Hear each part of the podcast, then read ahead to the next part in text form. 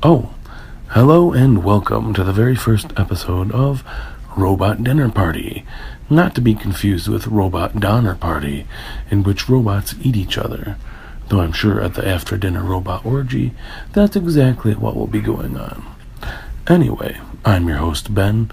You may remember me from such other podcasts as Pop Culture Crunch.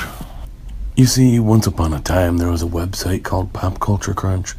I wrote there with my friends Nick and Jerry, and from time to time we'd put together a podcast. Just, you know, shoot the shit a little bit, talk some movies, comic books, you know, what kind of beer we were drinking, you know, that kind of stuff. And, you know, I've been listening to Soldier of Pod, and I've been missing this podcast thing, you know, and you'll, you'll have to excuse me a little bit. I've been sick trying to get my voice back in order here, but you know, everybody's first episode is shit anyway. I mean, you listen to Tell 'em Steve-Dave, that guy just sat down, smoked a joint, and got to talking while some music played. You know, and look where those guys are now. I mean, if I were to ever reach that level, I'd have to use the hashtag blessed. Instead, you know, right now I'm stuck using the hashtag not my matrix. You know, it's this whole concept of we live in a matrix. At least that's how the theory goes.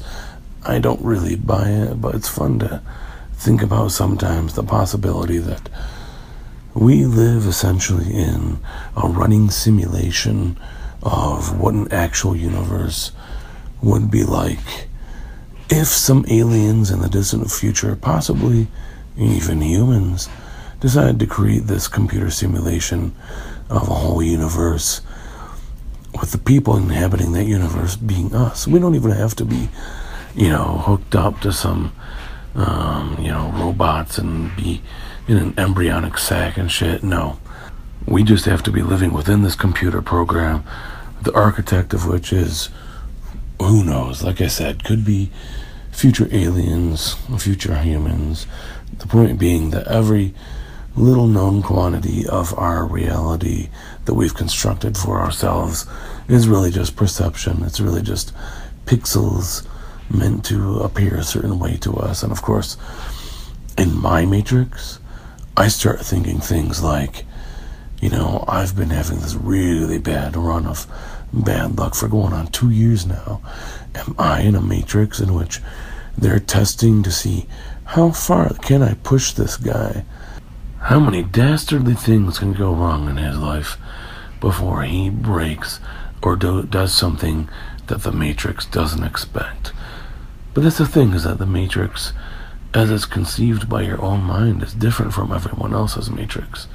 I was listening to Dax Shepard on the Nerdist the other day, and his Matrix is because he feels as a celebrity that things are going so well in his life that it can't possibly be the natural world that's throwing things at him that way.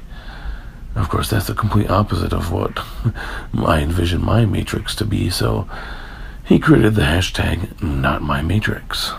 And if you can't tell by now, there's a reason why I call this podcast the Robot Dinner Party. You see, I know that my speaking style is so stilted that is essentially like a robot. And moreover, the type of things that I like to talk about are probably the types of things that robots like to talk about. So, if I'm going to go to a party, I should probably go to a robot dinner party. I mean, there's also the fact that you think up some great names for your podcast, and then you go and look them up, and somebody's already got that name for their podcast. You know, I think if I had my ultimate name for my podcast, it would probably be The Darkest Timeline. And for anybody who's watched Community before, you know that that comes from that show, Community, in which they take the vast, infinite possibility of multiverses. The theory being that, you know, in each different universe, um, the infinite spectrum of which comprises the multiverse. You know, there's a different version of you in each one, every single possibility of events that could happen, every version of you that there could be is happening in one of those timelines. So, of course, there has to be one darkest timeline which I've sort of become convinced that we've entered ever since uh, last fall, what with uh, the election of Donald Trump, uh, a number of uh, big celebrity deaths of people that we really didn't want to see go. And I'm not sure how to get outside of this darkest timeline, but you know, somebody's already got that podcast. Uh, that's not going to be the theme of mine, but let it be known that I think we are in the darkest timeline. I think one testimony to that fact is probably my March Madness bracket. Of course, everybody's is probably blown up by this time of year. We're almost into the final four now. Um, I know one half of my bracket is already busted. I've still got North Carolina in there as my eventual champion, but with the way things are going, um, I highly doubt I'm going to win this thing. But that's the case everywhere, right? Usually, I mean, for a couple years in a row, a few years ago, um, I came in second place two years in a row, and that was uh, you know just a pride thing. Uh, but that did feel pretty good to come in second place. Sure would have liked to have first place in the the bracket pool, but uh, you know that's just how things go. Um, speaking of darkest timelines, anybody see the Justice League trailer? Yikes! I mean, talk about one dark universe that Zack Snyder's created there, and of course he's he's not directing every single movie in the DC movie universe, but his fingerprints are over a lot of them, and of course, he has directed some of those movies. Um, it's just a very bleak version of uh, the DC superheroes, and um, the latest trailer doesn't really reveal anything uh, substantive story wise. It's uh, it looks to be a, a direct sequel to uh, Batman vs Superman: Dawn of Justice, which is something I wrote the Haters Guide to. Uh, I disliked it that much. I mean, one thing you can say for Zack Snyder is that he uh, creates a very striking, uh, visually movie, but uh, the stories in these DC movies, ever since he started making them. Um, they're just not what one would expect uh, if you're someone who grew up reading uh, DC Comics or even getting to know the DC Comics superheroes through the movies, all the way up through, including Christopher Nolan's Batman, and of course, Christopher Nolan's Dark Knight trilogy, as far as I'm concerned, is the definitive take on Batman in the movies. But like every other DC movie, of course I'm going to go see it. I'm going to give it a fair shot uh, from the very first moment that I sit down to watch it. And of course, before Justice League comes out, we've got that Wonder Woman movie, which has a lot of people, including myself, a lot more optimistic. I'm really hoping that they come through on that one for everyone's sake, really, to really get a good, solid DC um, movie character uh, with her own solo movie there. But um, you know, I I do sort of wish that they would just reboot the entire DC movie universe, start it over with something like The Flash, um, get his story going, um, get somebody other than Zack Snyder involved with a fresh Batman trilogy. I'm really convinced he hates Superman, so obviously get somebody else to make a Superman movie. And side note, if I could have anyone direct a Superman movie, it would probably be Christopher Nolan, but of course, he's probably moved on completely from superhero movies. Now, look, that's just my take on the DC movie universe. I'm a noted hater of it until they re- reboot it um, and get Zack Snyder out of there. I'd be happy to hear other people's takes on it. Um, you know, another movie that I'm actually looking forward to this year is Guardians of the Galaxy 2. That looks like it's going to be uh, pretty awesome. Hopefully, at least somewhere near the quality of the first one. And of course, we've got the episode 8 of the Star Wars um, movies coming out later this year. Um, I know for next year they're working on a Han Solo movie. Um, apparently, we're going to get to learn how he got his name Han Solo, which, you know, I don't read the books or anything like that, so I don't know what the official canon story is, although it appears that they're changing um, the canon of the Star Wars universe with these uh, Disney produced movies. But that struck me as a little odd that we're going to learn what Han Solo's uh, real name is, or at least that's the implication if we're going to learn how he got the name Han Solo. So that's got me a, little iffy, but I wasn't too high on the Han Solo movie to begin with. Um, I'm still waiting to see John Wick 2. Um, everything that I hear about it is that it's amazing. I loved the first John Wick, and um, Keanu is already talking about ideas that he has for the third John Wick. So, if you're not familiar with the John Wick movies, get out there and go see them all the way. We'll warn you, they're quite violent. So, if that's not your thing, stay away. Now, if I could go back and touch on Marvel again a little bit, I was just reading today that uh, they've got this Marvel Generations thing coming out it looks like that some of these um, older, more established characters that they kind of kicked out in favor of newer versions of them, such as, uh, you know, Tony Stark and Riri Williams, or Bruce Banner, or uh, Thor the Odinson, uh, and a few others. It looks like they're bringing back these characters that people were complaining about them kicking out, um, and I guess they're gonna get. Uh, I think there's going to be a main story arc plus some uh, individual uh, series going on where these older and newer versions of these characters get a chance to uh, possibly team up together. I'm sure that sometimes there's going to be some conflict going on. So, like always with the comic book universe, if you've got some event that uh, does something to an older character, usually that's going to come back around again Maybe not as soon as some people would like, but it sure looks to be the case that those older characters are coming back so people can stop complaining about that. And of course, me, I've always got gripes to go around, so who am I to complain about other people complaining, right? Oh, yeah, brother. But one thing I've kind of chilled out on and not complaining about so much anymore is the Game of Thrones books. Of course, I've read, you know, the first five of those books. We're still waiting on the sixth one to come out called Winds of Winter. And of course, everybody's like, right, right, right, like the wind, George R. R. Martin. Um, you know, I was really hoping that he would finish this series in writing uh, before he dies. Obviously, he's getting up there in age, but at this point, with the TV series coming to a close sometime in the next one to two seasons, I'm, you know, I'm kind of over the books.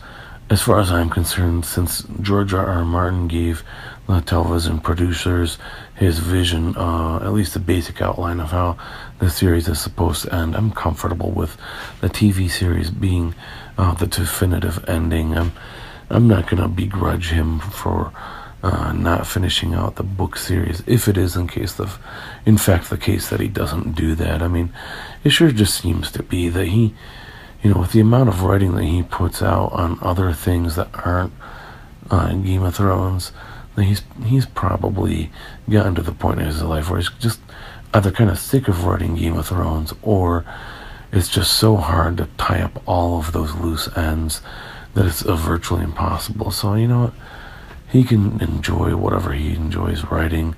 Um, I'm happy with the fact that Game of Thrones, the TV series, is going to give us a definitive ending, and I can't wait for that. I know that's coming up later this year. Another thing I'm so excited about is House of Cards coming up in June. Oh man, I can only imagine the type of things that they've got to draw from over the past year, but they always, you know, manage to take some from real life and surprise us with some other stuff that uh, we hadn't even thought of. But that and that TV show always gets me going. And of course, I'd like to touch on some other positive things a little bit before I end this podcast in a few minutes.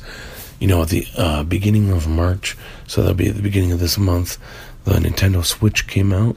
I happened to be someone who got a Nintendo Switch when it came out, waited in line around midnight uh, to get myself uh, one of those consoles while I was waiting in line. I grabbed a second one online. Uh, I ended up managing to sell one of those switches on eBay, keeping the other one for myself, of course, with The Legend of Zelda Breath of the Wild. And I'm someone who grew up with Zelda, and so you know I haven't played every single one of them, but um, it's true what everybody else is saying about Breath of the Wild. It is a the best Zelda game yet. It is a, a truly open world that you can do pretty much whatever you want. Um, the beginning is a little bit more tedious getting through the first four shrines, but once you do get through those first four shrines and you get yourself that uh, sailing cloth to get off of the main plateau and explore the broader areas, oh, it starts to get incredible. Because you really can go just about anywhere you want, climb anything, so long as you don't exhaust your uh, little green meter there. And it's so en- engrossing to the point that I started running up this mountain and I saw a fox running towards me. So I started chasing this fox, uh, trying to get a good screenshot of it. And I, managed to get uh, one halfway decent one, but you know, the fact that I've already spent 20 minutes of this game chasing uh, after a dang digital fox, and that's one of the highlights of the game so far. I mean, that, you know, that's just one tiny thing. There's so much else left to explore. So, if you're someone who loves Zelda, if you're someone who is really looking for a good console from Nintendo again, you know, I didn't get that Wii U crap. You know, a lot of people didn't. Um, uh, I'm going to say, in addition to this Breath of the Wild being such high quality, the actual physical build of the Nintendo Switch is really great. It's really high quality. Um, it, it, it's also a great um, design in that you can take that little tablet style screen with you like it's a mobile uh, gaming unit like the 3DS except for bigger and of course then you can also stick it in the dock and play it on the TV it's the exact same game you don't get a scaled down version of the game when you're playing on uh, the portable screen and that's freaking great I love it um, but of course, the one thing that Nintendo needs is more games, but they're going to get more games. They're going to get uh, more developers this time around working with them. I kind of can't wait for that to happen. And, you know, releasing it so early in the year in March, by the time Christmas rolls around, there's going to be more availability of the console and there's going to be um, more games available to play too. So, if you're at all interested in the Nintendo Switch, keep your eyes open for uh, when more of those become available. Um, I'm also a PS4 guy. Uh, I've really been enjoying Yakuza Zero lately.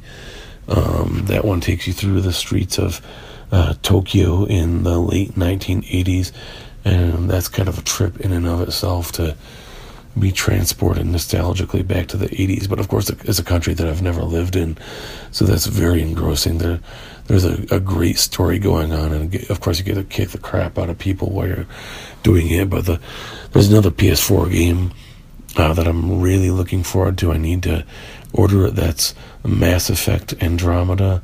Um, hearing that it's not better than previous Mass Effect games. I've never played any of the other Mass Effect games, but the traveling between the planets on this one, uh, it, it, looks incredible. Um, and I know some people have been complaining about the uh, human face animations for, in terms of emotions, and yet the emotions on the aliens are supposed to be great. Who cares? Visually, this looks great. It looks like a great adventure. I'm really into sci fi and space, so this is right up my alley. Hopefully, I get that soon and can give you guys a bit of a review in the near future. But I'm coming up on the 20 minute mark. I've already admitted that everybody's first episode is shit, and I have to assume the same for my podcast. What's one thing that robots know that you don't? How about the fact that most uh, barns are painted red because of dying stars? You see, as older stars in our universe started dying, they would uh, compress, and that fusion would create heavier elements, especially iron. And apparently, iron is one of the most abundant uh, heavy elements in the entire universe. And so, of course, when these older stars died uh, and then became uh, supernovas, they expelled this material all over the universe, and of course, gets picked up in the big cloud of dust when our galaxy formed and then when our solar system formed. And so, with all this iron that's available, uh, that's why it's abundant and available for uh, making a color of red for paint.